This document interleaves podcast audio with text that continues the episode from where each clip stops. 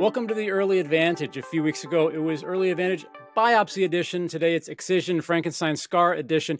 Uh, perhaps because I didn't get the biopsy soon enough. Uh, lesson learned if you got a bump, something looks weird on your forehead, get it checked out. I'm glad I did. But enough about me. Today we're going to talk about carbon markets with one of the world's leading experts in carbon markets. And I will put what little I know on the table. And then my friend or my, my new associate here, Aaron Bloomgarden, who is a partner at Climate Finance Partners, can opine. So, Aaron, let me frame the issue of carbon markets, carbon market investing. I know some people have made big money in this. I know it's still kind of a wild west.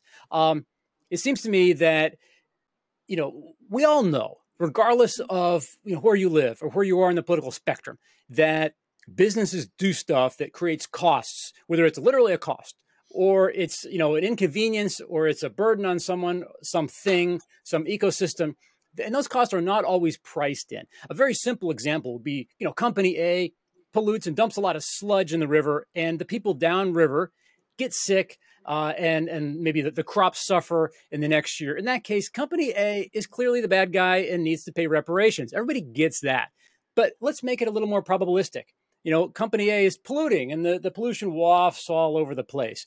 And there, you know, it goes to different areas. And maybe there's a probability that in, in the coming years and decades, that pollution is going to cause problems for the world. Um, that's a lot harder to be specific about pinpointing the bad guy and pinpointing the cost exactly. Although we're getting better with science and and the, the human mind and the human species, I guess, struggles with things that are probabilistic that are down the road. So climate, uh, or sorry, carbon markets, I should say, appear to be our our going market solution aside from policy for trying to solve uh, this problem of what economists call externalities. And they're both a way to help the climate and to help investors who do it right. Uh, am I correct so far? And can you take that baton to the next level? Yes. Uh, thanks, James. And, and, thanks for the invite. I'm really happy to be here and ha- also happy you got that uh, biopsy biopsy done. Oh, thank you. Uh, thank you. Uh, and I'm so glad you, you started there because uh, most people miss kind of the fundamental underpinning of these markets, which is fixing uh, an extra a negative externality in this case, which is pollution. And an externality is a is an economic principle uh, that's been around with, for a long time, which basically says that you know in a transaction with with two parties, oftentimes there are either benefits or costs that are outside that transaction. You know they, they can be good or bad. The good one, you know, sometimes I like to start with the good one, which is a beekeeper whole, uh, that's producing honey next to a, a, farmer who needs his crops uh, um, pollinated. So the beekeeper is providing this great service to to the farmer uh, but not getting paid for that, struggling trying to sell honey, and meanwhile the the a lot of these benefits are going to the farmer. So that's an externality. We all love the free market. Uh, I love the free market, but sometimes the market has failures, and they, those those oftentimes are expressed through these externalities. So how do you fix that? Well, you can internalize that externality. So in the case of our beekeeper, right, the farm the beekeeper could say, "Hey, I'm about, you know, hey, I'm going to about to go out of business because I can't sell enough honey. If I go out of business, your crops are going to fail. Why don't you pay me a little bit of money um, uh, for the service that I'm I'm providing? Uh, and so that's a way to fix externality. And so they can be negative as well. And that's what we're concerned about when it comes to climate change, where you are basically uh, the uh, there are costs associated with polluting uh, greenhouse gas emissions into the atmosphere that aren't necessarily captured in the transaction, whether it's buying energy or taking a flight. Um, the the uh, producer is benefiting from, let's call it, freely uh, emitting greenhouse gases into the atmosphere. And so, the easiest way, from an economist perspective, to fix that is to internalize externality. Simple said simply, we have to price, in this case, carbon emissions. And so that's what a carbon market is trying to do. Um, and there are two types of carbon markets, and maybe we can get into more detail. But there are voluntary markets, which is what most people are hearing about in the headlines because these are uh, well known uh, household name uh, companies that are typically using carbon credits as part of their uh, sustainability and climate plans. Um, well, like an airline, for example. An airline, or it could be Google or Amazon or Microsoft or any other company. Uh, these are typically not huge emitters in the context of, uh, uh of uh, you know, when you look at them against uh, energy producers, electric, electricity generators, large industrials. Yet they're taking voluntary action within their own operations. Um, and as part of that, they're reducing their own emissions as much as they can, or should be reducing their own emission, emissions as much as they can.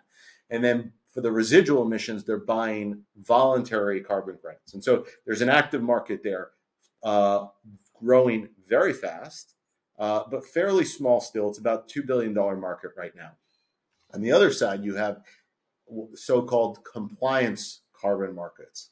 And these are regulated markets where you have a government uh, that says, okay, we are capping emissions, and those emissions are going to go down over time in line with science. What science tells us we need, uh, the path we need to be on to say, stay on a safe uh, course. And then we will, in order to comply with that cap, we're going to issue a new asset class, a, a carbon allowance. And at the end of every year, the regulated companies within that cap need to to turn hand in the number of carbon allowances equal to the to their emissions.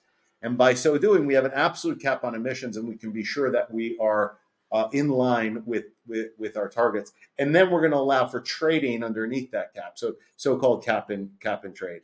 Those markets have been around actually for quite some time, uh, at least 2000, you know, 2005 when the European market uh, went into went into force, and are much bigger. Uh, uh, than than the voluntary markets. Those markets are about eight hundred billion dollar uh, market now, um, and, and, also uh, growing uh, pretty significantly.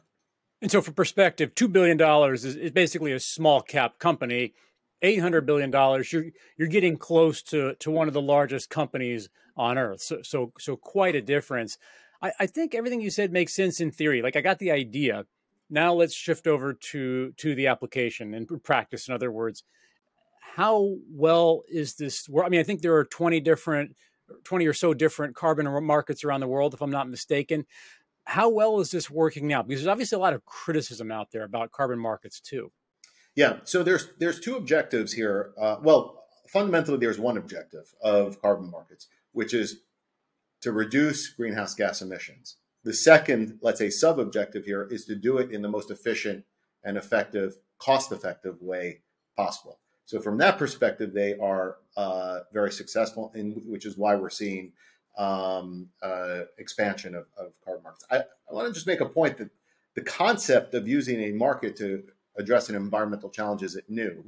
Uh, when I was a kid growing up in the United States, we had I remember hearing a lot about acid rain, um, which was a big problem. And acid rain in the U.S. was dealt with uh, through a environmental market, a cap and trade program.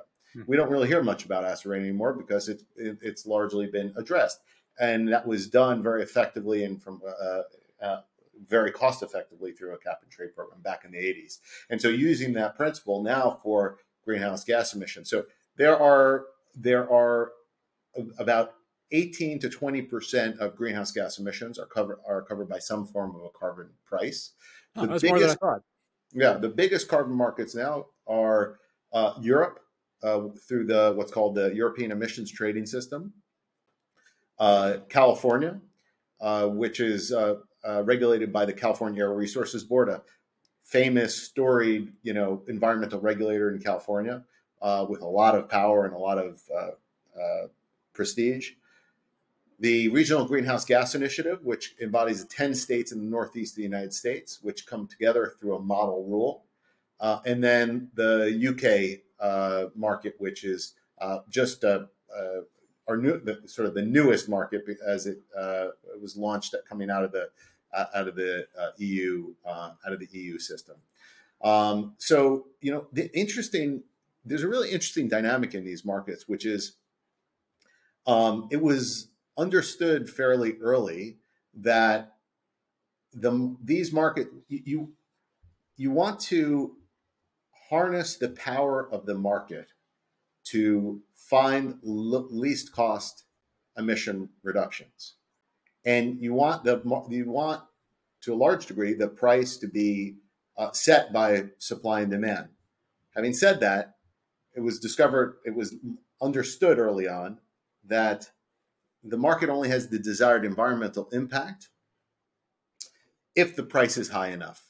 You know, if the price goes, let's say 10, 15, 20 below that level, it's not driving the type of change that we want to see in terms of uh, uh, incentivizing investments in clean and green uh, energy and technology. And so, what we've seen in these markets is actually a, a form of a price floor or a soft price floor. So in California, we have an auction reserve price. So the government of California, uh, they won't auction these, they won't sell these credits for below that auction reserve price, and that goes up five percent plus inflation every year. It's a really interesting dynamic for investors to understand.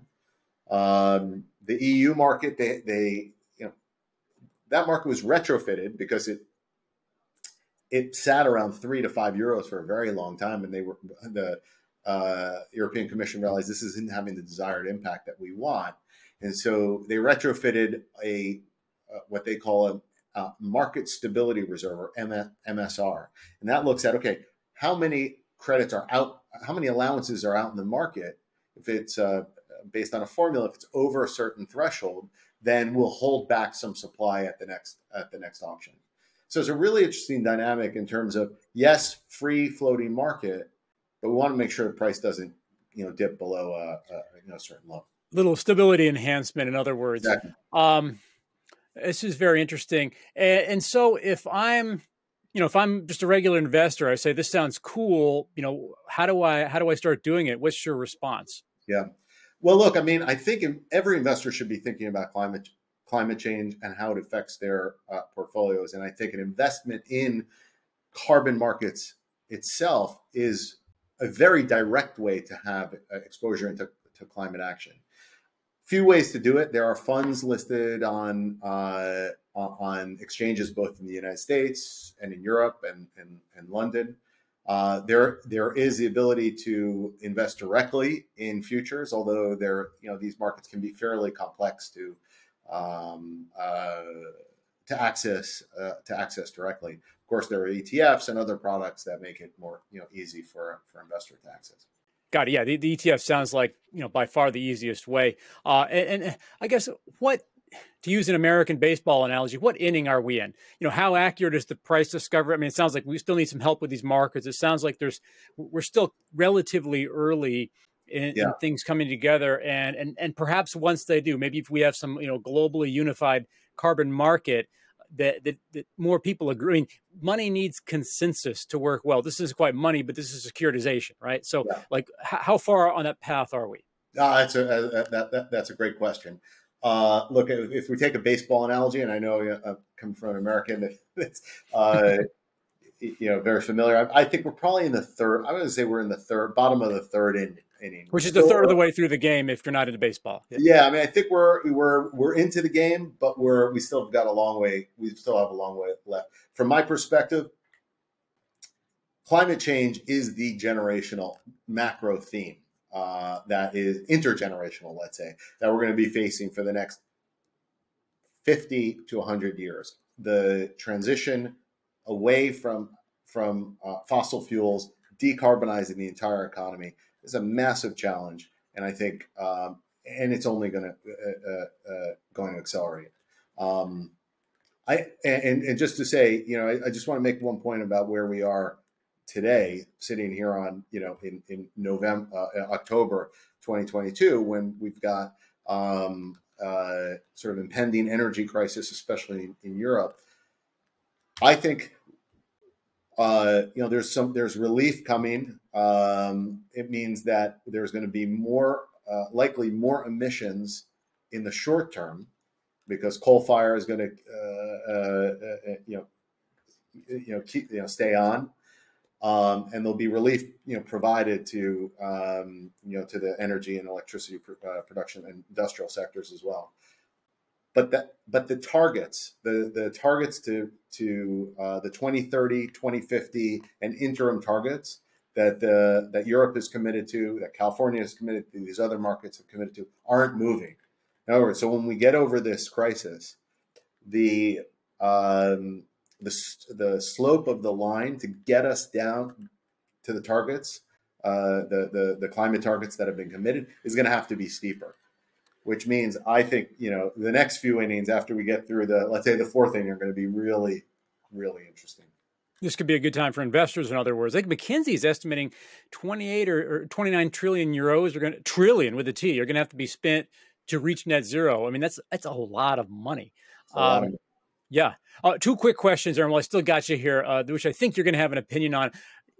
Is indexing, we're shifting to the equity markets now. Do you think indexing is a net positive for the planet? And I ask it like this if we return to the initial uh, example that I, I just kind of brainstormed, you know, company A pollutes, it goes down the river and hurts a town. That's that's clear and cut, right? Um, if you're purely purely an economic investor, you you like the fact that your company can pollute and not have to bear those costs. But if you're an index fund and maybe you own some companies that are in that town and those towns you know they, they also get affected negatively by by that pollution or you own some companies that are downwind of, of a polluting company you know a coal plant or whatever.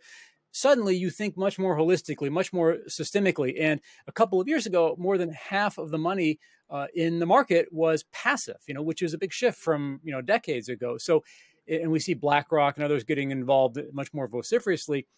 Is that a net positive, or do you think that's kind of a neutral for, for the planet? I think it's I think we're probably neutral, maybe lean net positive, but I think you know the fund. I might push back on the fundamental premise that it's it's good for investors that the companies are polluting for free, and I think the evidence is how many companies we are seeing voluntarily taking climate uh, commitments. The top, the the pressure on companies is enormous. Uh, to to move in this broad direction of sustainability and not just do it for PR reasons, which was was the motivation.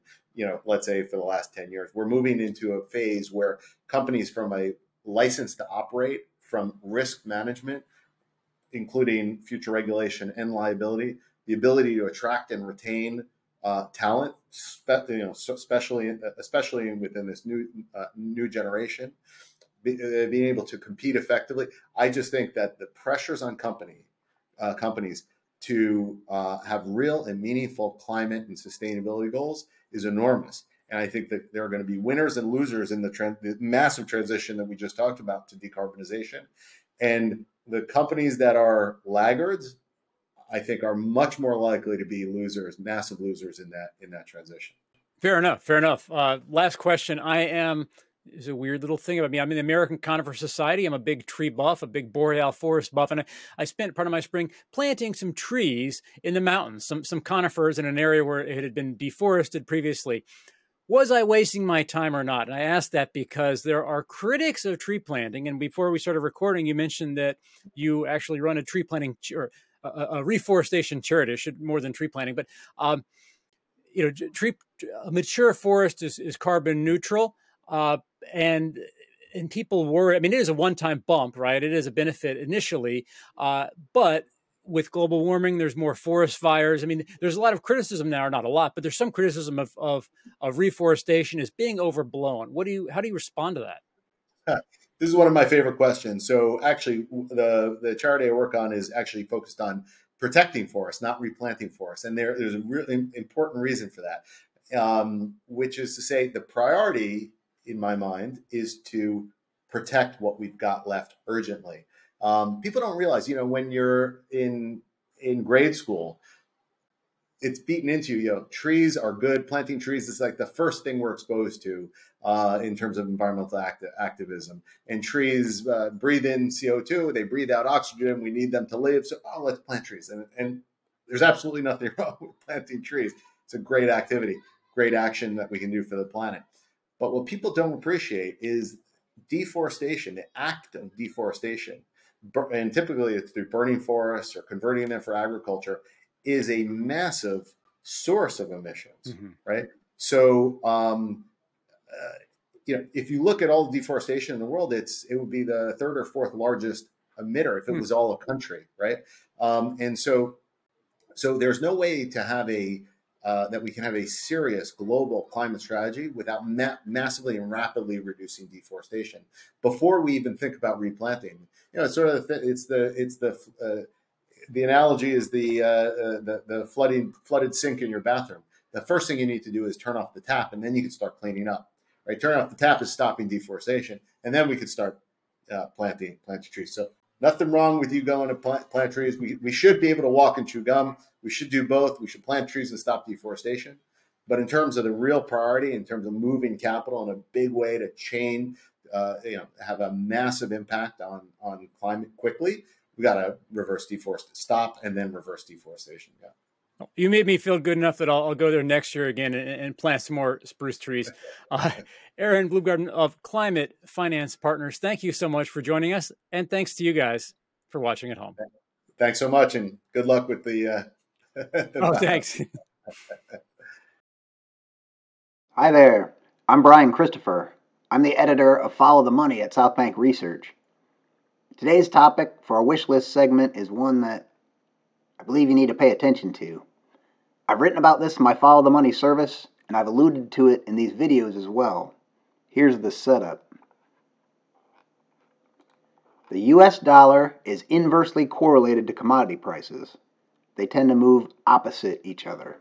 This is a chart of the US dollar index versus the Bloomberg Commodity Index. This Bloomberg Index is made up of 23 commodities, from energy to precious metals to agriculture. Today, the largest weightings in this index are oil, natural gas, gold, corn, and soybeans, followed by copper and silver. It's important to note that the dollar has a correlation of negative 0.95 versus this commodities index during the 10 years starting January 2010. A perfect negative correlation is negative 1. So dollars and commodities tend to move opposite each other. The relationship isn't perfect, and it can vary over certain time periods, but in general, this is a solid thesis.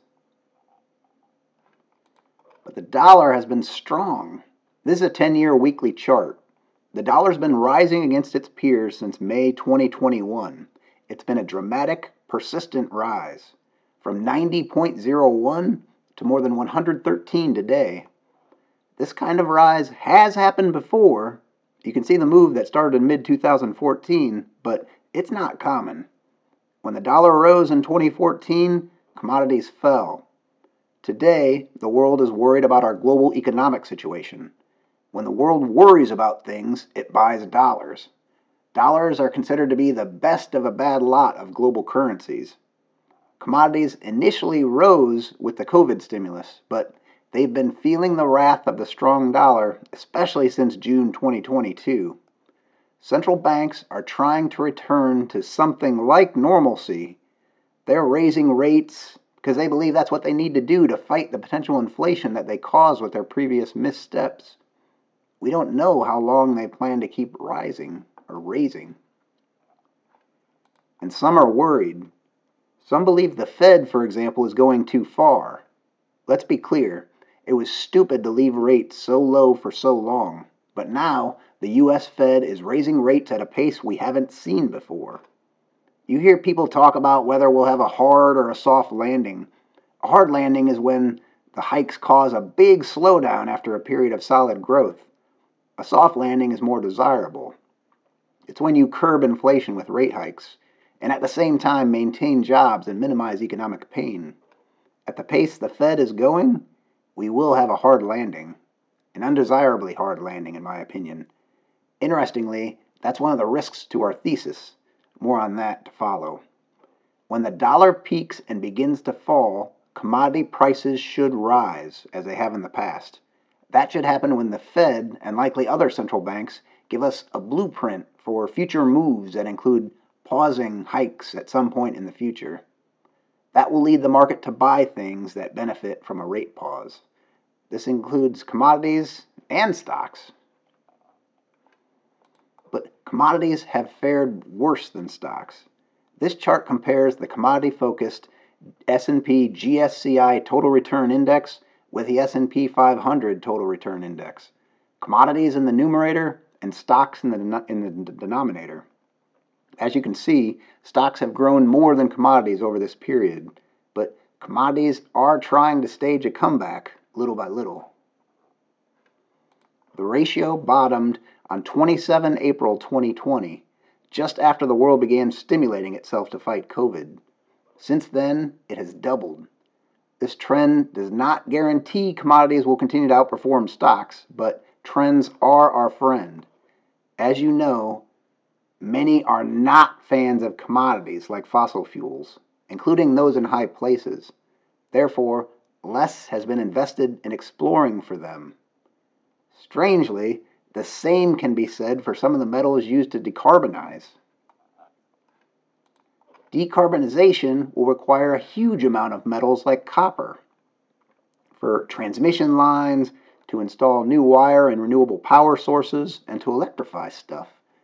You've heard for years now that this transition is happening, but the mining industry isn't investing enough, in my opinion, to find this copper, to find more copper. At the peak in 2012, copper miners spent $1.41 billion on exploration. More recently, ex- expenditures were up from 2020 to 2021, but S&P Global shows they're still more than 40% below that 2012 level. It's harder to find copper in the ground than to expand existing mines. So that's what the industry's been doing, but that's not sustainable. We need we need new supply sources too. And governments don't really help. It takes 7 to 10 years on average to obtain the permits to operate a mine in the US. It can take 20 years to find, permit, fund, and build a mine. And even after you build a mine, you often have pauses in production because your neighbors may conduct strikes to tell you that they don't like you in the neighborhood. And some universities are turning their backs on commodities too. Birkbeck, University of London, says its career service, and I quote, will not hold relationships of any kind with oil, gas, or mining companies. End quote. You can't make this stuff up, you guys. Oil, gas, and mining? Five minerals are used in many EV batteries today lithium, nickel, cobalt, manganese, and graphite.